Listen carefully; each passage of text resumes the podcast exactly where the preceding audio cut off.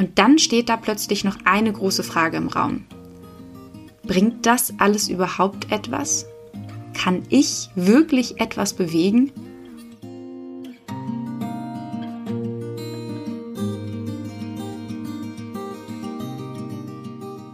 Hallo und herzlich willkommen zu Sinneswandel, dem Podcast für persönliche und gesellschaftliche Transformation. Ich bin Marilena Behrens und freue mich sehr, dass du heute mit dabei bist.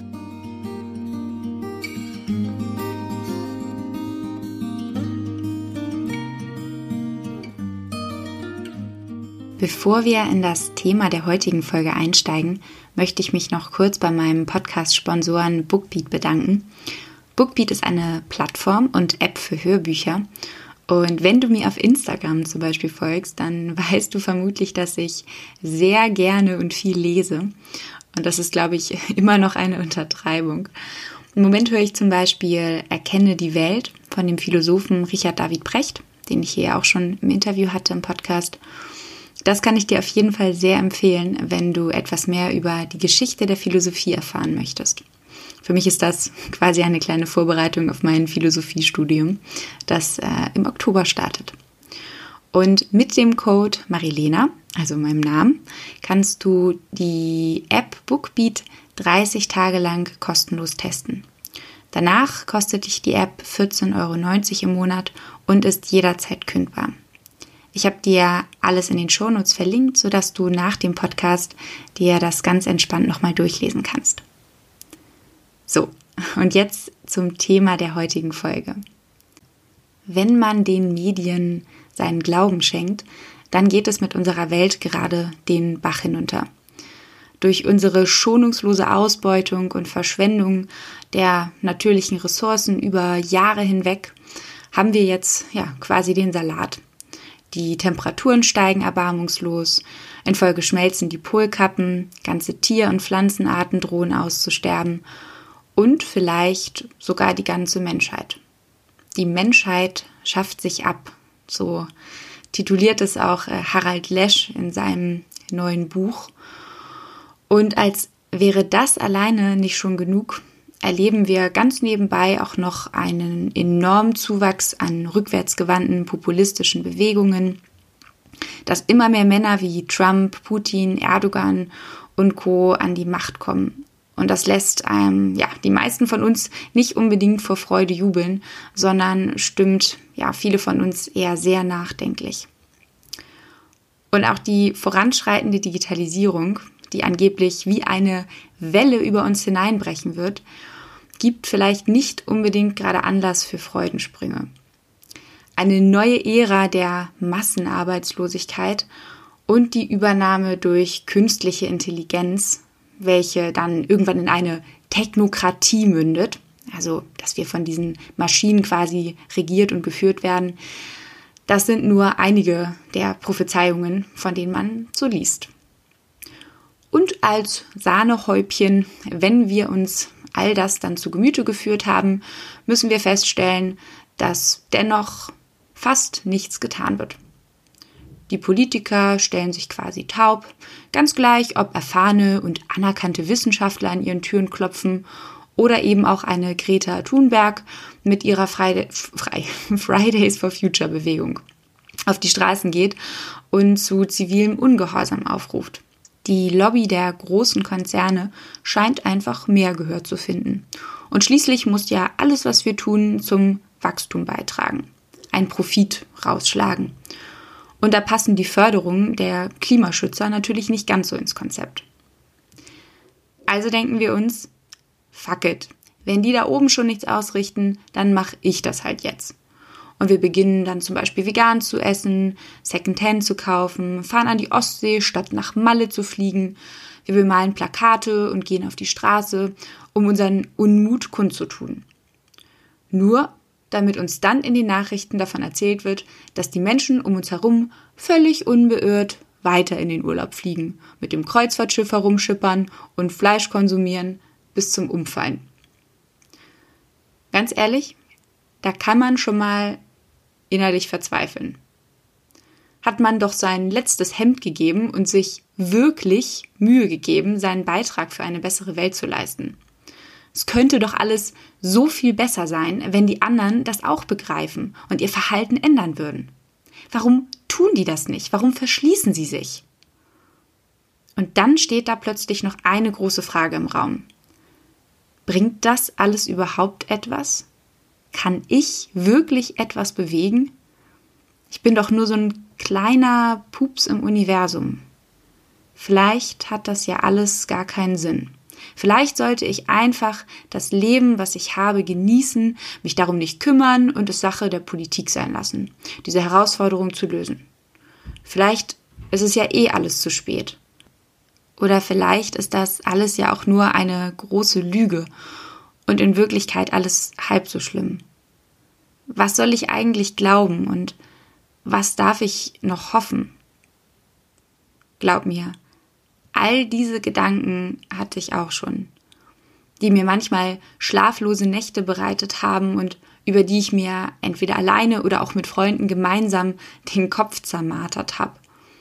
Und deshalb vielleicht die wichtigste Message dieser Folge. Du bist nicht alleine. Du bist nicht alleine mit diesen Gedanken. Und ich würde diese Folge nicht aufnehmen, wenn mir das Thema nicht selbst wichtig wäre. Gerade durch meine Arbeit und das Teilen meiner Gedanken in der Öffentlichkeit ist mir bewusst geworden, wie viele Menschen angesichts all der globalen Herausforderungen das Gefühl haben, ohnmächtig zu sein. Und dieses Gefühl, das bezeichnet man auch als Weltschmerz. Aber was ist Weltschmerz eigentlich genau, habe ich mich gefragt. Und habe einfach mal nachgeschaut. Und Weltschmerz ist laut Duden ein vom deutschen Schriftsteller Jean-Paul oder ja, ich glaube Jean-Paul Friedrich Richter geprägter Begriff für ein Gefühl der Trauer und schmerzhaft empfundener Melancholie, dass jemand über seine eigene Unzulänglichkeit empfindet, die er zugleich als Teil der Unzulänglichkeit der Welt, der bestehenden Verhältnisse betrachtet. Das bedeutet also, wir empfinden Weltschmerz, wenn die weltlichen Entwicklungen unseren persönlichen Vorstellungen und Werten widersprechen.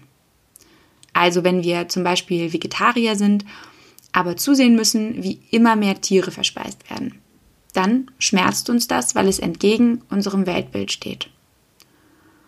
Das Gefühl der Ohnmacht und eigenen Unzulänglichkeit entsteht vor allem dann, wenn wir an dem gegenwärtigen Zustand nichts ändern können oder es zumindest so empfinden.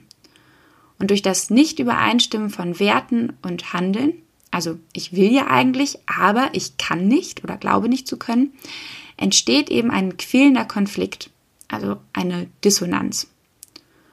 Und wir stecken dann im wahrsten Sinne des Wortes in einer richtigen Zwickmühle.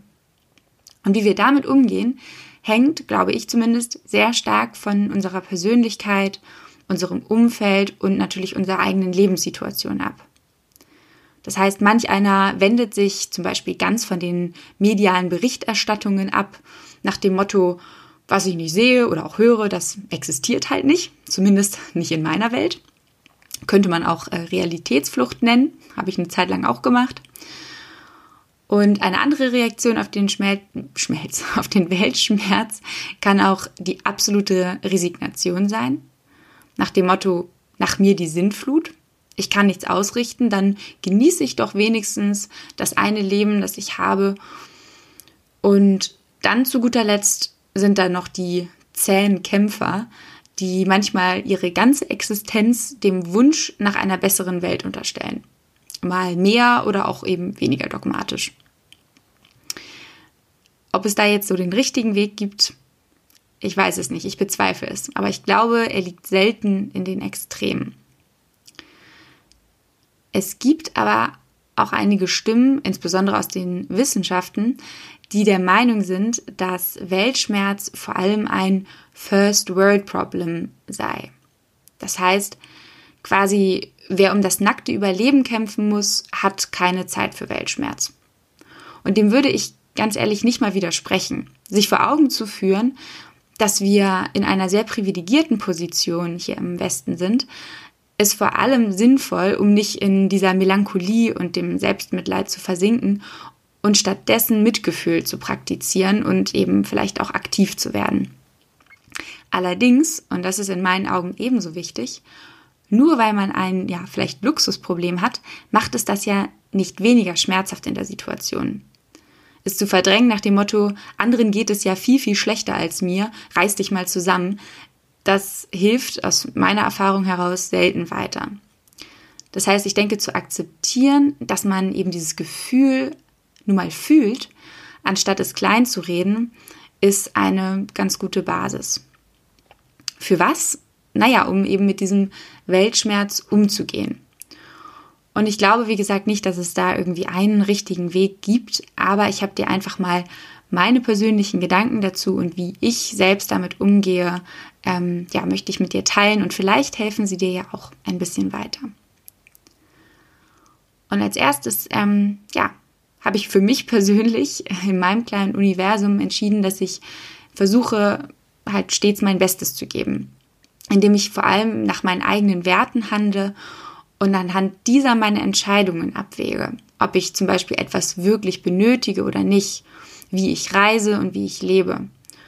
Das heißt, ich hinterfrage mein Handeln und mein Sein, um nicht selbst in so einer Art Diskrepanz zu leben. Also das heißt zum Beispiel nach dem Motto Wasser predigen und Wein trinken, sondern ich versuche eben wirklich das, was ich für wichtig äh, halte und für richtig, also in, richtig in meiner Welt, ähm, das versuche ich eben auch zu leben, um selbst nicht in diesen Konflikt zu kommen.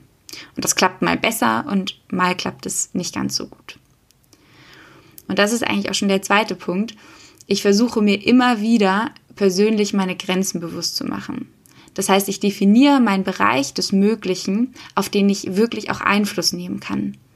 Und akzeptiere demnach auch, dass ich nicht perfekt, sondern eben menschlich bin wenn ich mich bewusst entscheide, eine Avocado oh, zu essen oder vor lauter Schusseligkeit oder Stress mal meine reusable Cup für meinen Coffee to go vergessen habe, dann folter ich mich dafür, im übertragenen Sinne natürlich, nicht den ganzen Tag.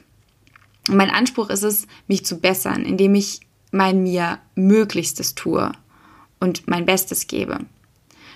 Aber mit einem schlechten Gewissen, glaube ich, ist wirklich niemandem geholfen.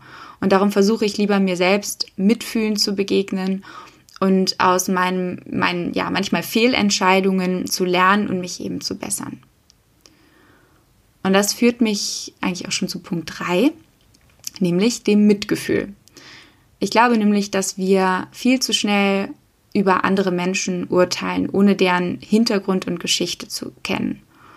Und je mehr Verständnis wir uns selbst gegenüberbringen können, das heißt Selbstmitgefühl, desto leichter fällt es uns eben auch zu akzeptieren, dass andere Menschen ebenfalls ihre eigenen Grenzen haben. Und die können vielleicht ganz woanders liegen.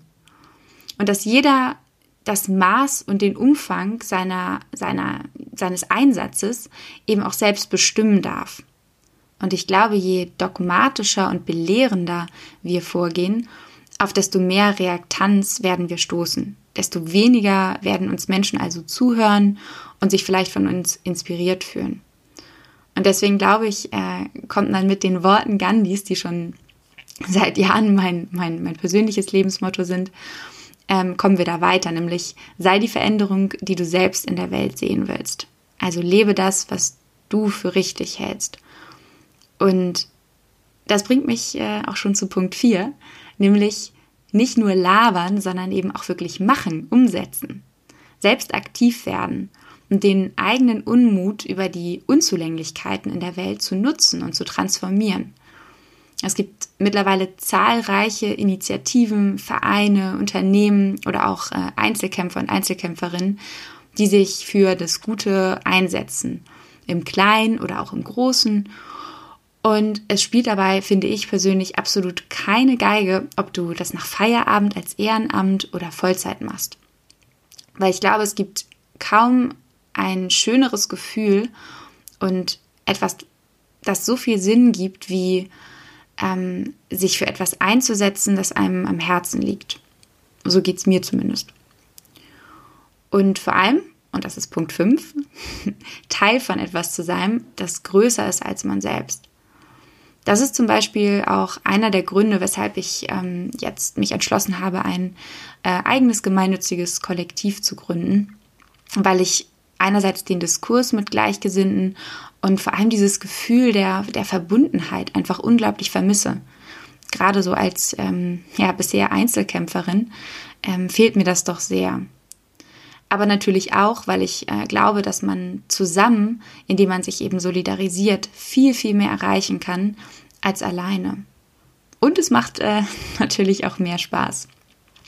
Und zu diesem Kollektiv werde ich äh, natürlich auch in nächster Zeit noch, noch mehr erzählen, werde wahrscheinlich dann auch, wenn es soweit ist, eine Podcast-Folge dazu machen, weil es eben ein, ein Projekt sein wird, wo auch du, wenn du magst, dich natürlich beteiligen kannst, in welcher Form auch immer. Genau. Eigentlich, so fürs Gefühl, wären ja fünf Punkte runder gewesen. Aber ich habe äh, noch einen im Petto, nämlich Punkt 6. Und das ist trotz all der zum Teil beunruhigenden und entmutigenden Nachrichten, sollten wir nicht vergessen, uns auch die positiven Ereignisse zu Gemüte zu führen und ähm, wertzuschätzen. Weil, eins ist ganz klar, Veränderung braucht nun mal Zeit, auch wenn wir die gefühlt in mancherlei Hinsicht eben nicht haben. Und da habe ich äh, eine ganz spannende ähm, etwas ganz Spannendes gelesen letztens in einem Buch. Und zwar von dem englischen Philosophen Anthony Appiah. Ich hoffe, ich spreche ihn richtig aus. Und nach dem gibt es fünf Phasen, in denen sich Veränderung oder er nennt es auch eine moralische Revolution vollzieht. Und ich erzähle dir jetzt einfach mal diese fünf Punkte, weil ich das sehr aufschlussreich fand. Und zwar ist Phase 1 die Ignoranz, in der das Problem erstmal noch gar nicht gesehen wird. Phase 2 ist die Anerkennung. Das heißt, das Problem wird gesehen, aber der persönliche Bezug fehlt. Phase 3 ist dann die Anerkennung des persönlichen Bezugs. Das heißt, wir merken, okay, es betrifft uns. Aber dann werden erstmal ganz viele Gründe genannt, warum das Handeln nicht möglich ist. Ich persönlich glaube ja, dass wir uns gerade in dieser Phase, viele Menschen und auch wir als Gesellschaft, leider befinden. Dann erst in Phase 4 kommt das Handeln. Und dann in Phase 5 im Rückblick das Unverständnis, dass die alte Praxis je bestehen konnte. Und als Beispiel für solche moralischen Revolutionen werden zum Beispiel das, ähm, das Frauenwahlrecht oder auch die ähm, Abschaffung der Sklaverei genannt. Und ähm, ich glaube, dass, äh, ja, dass, dass, das ganz, dass das recht beispielhaft dafür ist, in was für einer Umbruchphase wir uns gerade befinden. Und sich also immer wieder zu ver vergegenwärtigen, was bereits vorangeschritten ist, wo wir uns vielleicht auch schon verbessert haben im privaten, wie eben auch im gesellschaftlichen Kontext. Das ist, glaube ich, persönlich essentiell, um die Hoffnung zu bewahren. Und darum braucht es in meinen Augen eben auch mehr kollektive Utopien und neue Narrative. Also das heißt wirklich positive Geschichten ähm, für unsere Zukunft als Gesellschaft. Und weil ich glaube, Dystopien, so Horrorszenarien gibt es schon genug. Aber eben diese positiven Geschichten, die uns Mut machen, mitzugestalten und unsere eigenen Handlungsspielräume eben auch zu nutzen. Denn eines ist, finde ich ganz glasklar, Zukunft passiert nicht, sondern Zukunft wird gemacht. Und zwar von uns allen. Und darum zum Abschluss die Worte des französischen Philosophen Francis Bacon. Oh Gott, ich hoffe, ich spreche den richtig aus. Ich hatte nie Französisch in der Schule, also bitte entschuldige, wenn ich den komplett falsch ausspreche. Und zwar sagt äh, der Philosoph, wenn Zukunft eine Perspektive ist, dann sollte man in der Gegenwart damit beginnen, sie zu gestalten. Und in dem Sinne würde ich sagen, lass uns doch gemeinsam die Zukunft gestalten. Vielleicht ja im Rahmen des Kollektivs, das ich ja gerade gründe, wie schon erwähnt. Und da ist auf jeden Fall ganz viel Platz für Ideen, für, für Kreativität. Und das Ganze wird nicht nur online in, auf einer Plattform stattfinden, sondern vor allem auch offline, das heißt im realen Leben ähm, wird es Podiumsdiskussionen, Workshops, alle solche Dinge geben, die sich mit der Gestaltung unserer Zukunft beschäftigen. Und ich freue mich unglaublich doll, wenn wir da uns gemeinsam Gedanken zu machen, wie das alles aussehen könnte. Wenn du neugierig bist, dann auf jeden Fall nicht äh, diesen Podcast deabonnieren, sondern gerne weiterhören, weiterempfehlen. Und ähm, hier als auch auf Social Media werde ich dann in nächster Zeit noch mehr bekannt geben, damit das Ganze dann auch Gestalt annehmen kann. Genau. Also, ich danke dir fürs Zuhören. Wenn dir diese Folge gefallen hat oder der Podcast generell, dann freue ich mich einerseits über eine Bewertung auf iTunes oder teile den Podcast auch gerne mit Freunden, Bekannten, Kollegen. Ähm, ja. Und dann freue ich mich, wenn wir uns das nächste Mal wieder hören bei Sinneswandel, dem Podcast für persönliche und gesellschaftliche Transformation. Bis bald.